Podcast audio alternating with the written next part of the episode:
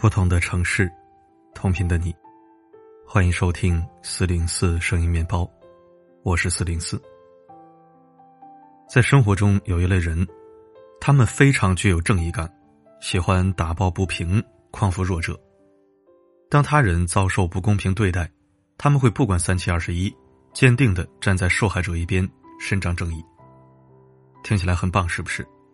但与此同时，他们却很容易在关系中误伤他人。搬弄是非，将矛盾不断激化扩大。为什么会这样？我们看李阿姨的故事。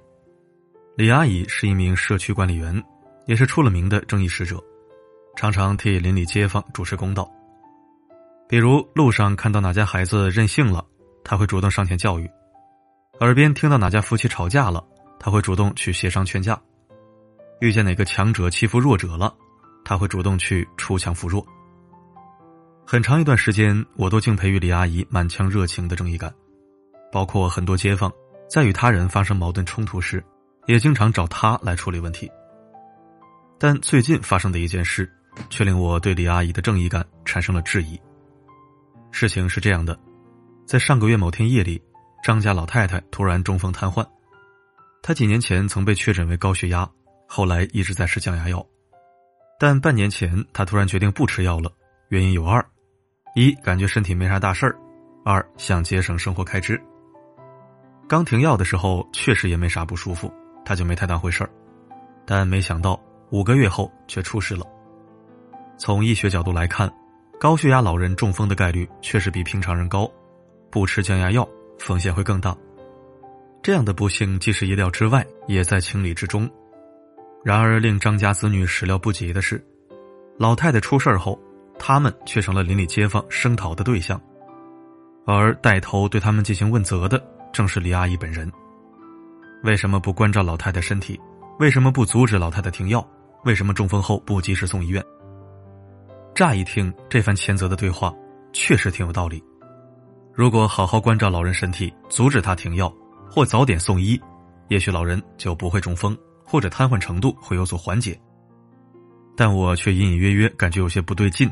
虽然说不上哪里有问题，直到有一天我在路上看到李阿姨跟人聊天她正在以张家作为反面教材，教育年轻一代要孝敬老人，言辞间充斥着对张家子女的不满与愤怒。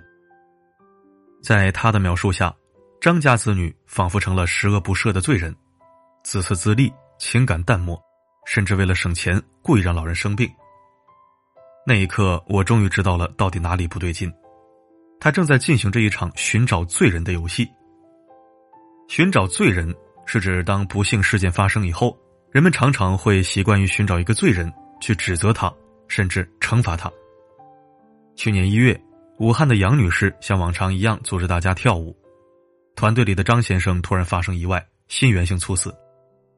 当时杨女士立即拨打幺二零，幺二零没来之前，在过路医生的帮助下，替张先生做人工呼吸和人工按压。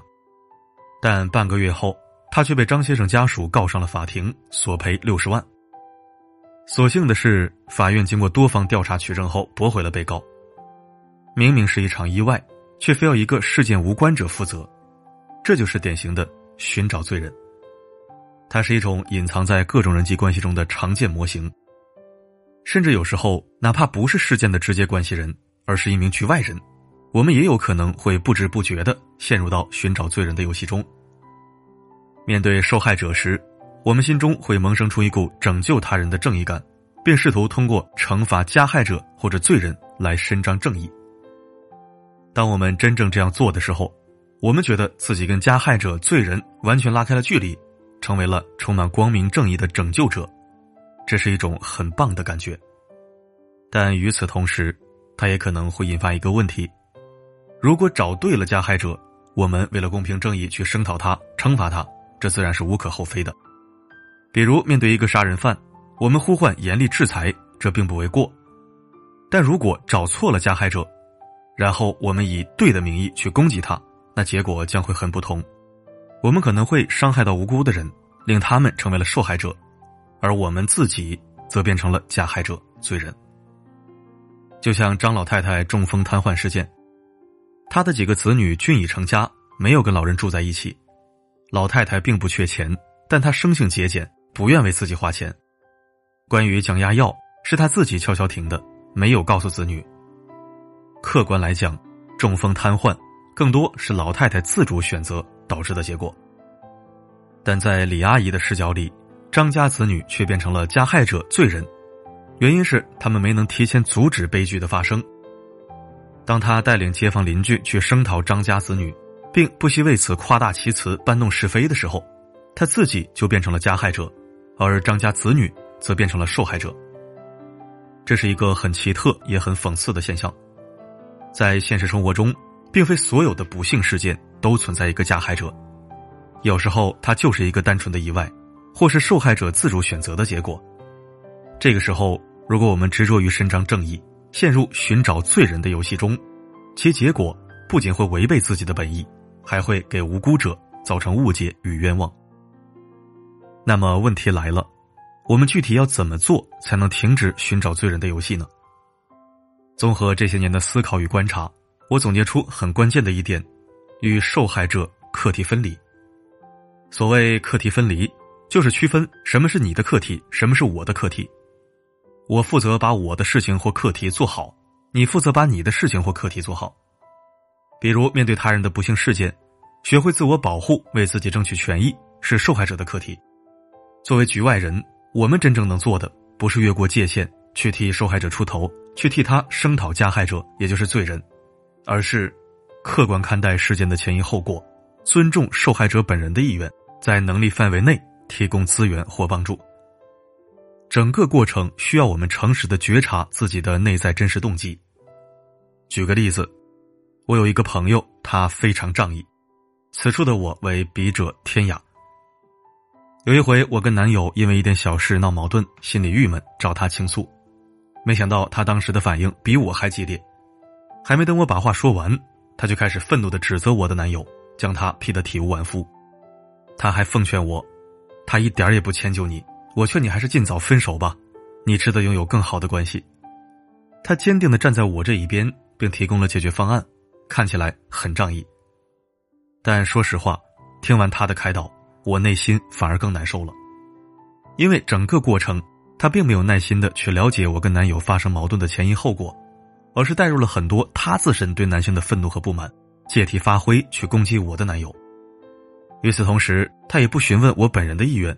就迫不及待的劝我分手，这不禁引起了我的思考与怀疑。他的动机或许并不是为了帮助我成全我，而是想借这个事件去表达他对男性的愤怒，并惩罚男性。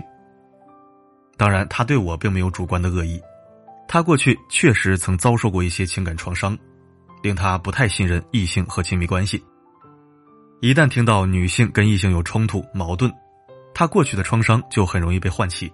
并牵引着他去攻击异性，从而不由自主的陷入寻找罪人的游戏模型中。当看清这一点之后，我选择了课题分离，拒绝他的建议，并基于我自己的内心去跟男友进一步沟通，化解矛盾，修复关系。在这里，我想澄清一点，我并不是鼓励大家在不幸事件面前去无视受害者或者拒绝那些需要帮助的人。我真正想表达的是。在我们决定为受害者匡扶正义之前，先去诚实的问一问自己：我这么做到底是为了成全他，还是为了成就我自己？透过这个问题去觉察自己内在真实的动机。但凡有一丝一毫是为了成就我们自己的，比如想当个拯救者，想借此抒发对加害者的不满与愤怒等等，在这种情况下，我会建议你就此打住，不要陷入寻找罪人的游戏。加剧事态恶化，而是要先去了解自己内心未被满足的需求、匮乏与缺失，觉察自己内在的不安，看见自己需要成长的地方。作为一个成年人，我们需要先为自己的需求去做一点事情，满足自己的渴望，照顾好自己，为自己的需求负责，安慰自己内在的不安。当我们把力量带回给自己，我们会因此变得更加完整。当我们带着完整的自己去看待他人的不幸事件，便会有足够的理性与智慧去看待整个事件的前因后果，看见受害者真实的处境与意愿，提供能力范围内的有效帮助，促进事情的圆满解决，与你共勉。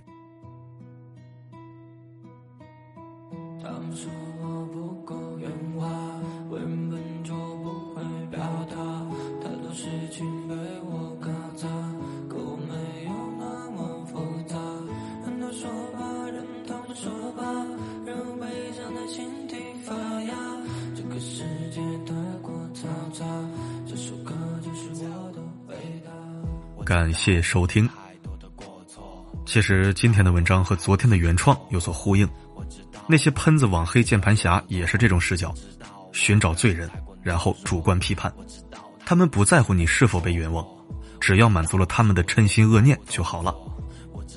还有家庭关系中亦存在这种情况，有人总想找一个罪人出来，或许是满足掌控欲，或许是转移掩盖自己的错误，反正这个罪人。绝对不会是他自己。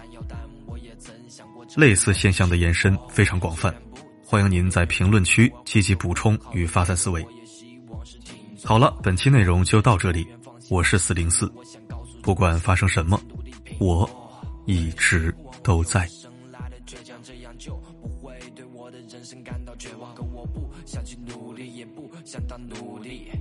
这是我隐藏最后一丝骨气，慢慢变化，慢慢的成长，慢慢长大，变得不再逞强，学会把压力扛在我的身上，就让我把真实自我隐藏。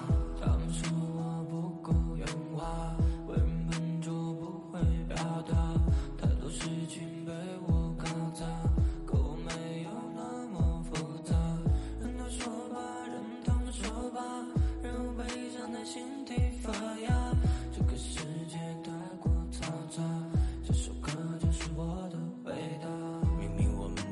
刺猬的世界却好像只能看见美人的一面，生活就仿佛一个走不尽的谜团，只不过没有谜底，也找不到谜面。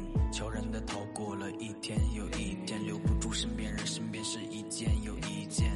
如果可以想和我的回忆留念，或许留恋，可我只愿守望流年。那些秋千，如今还在不在？也许还在吧，可谁陪伴在我身边？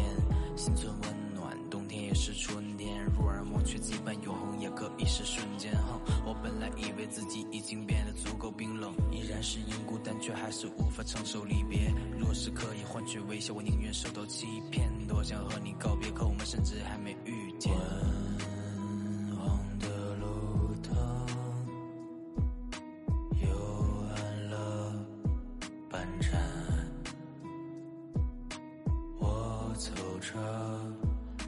受着孤寂，这是生命。生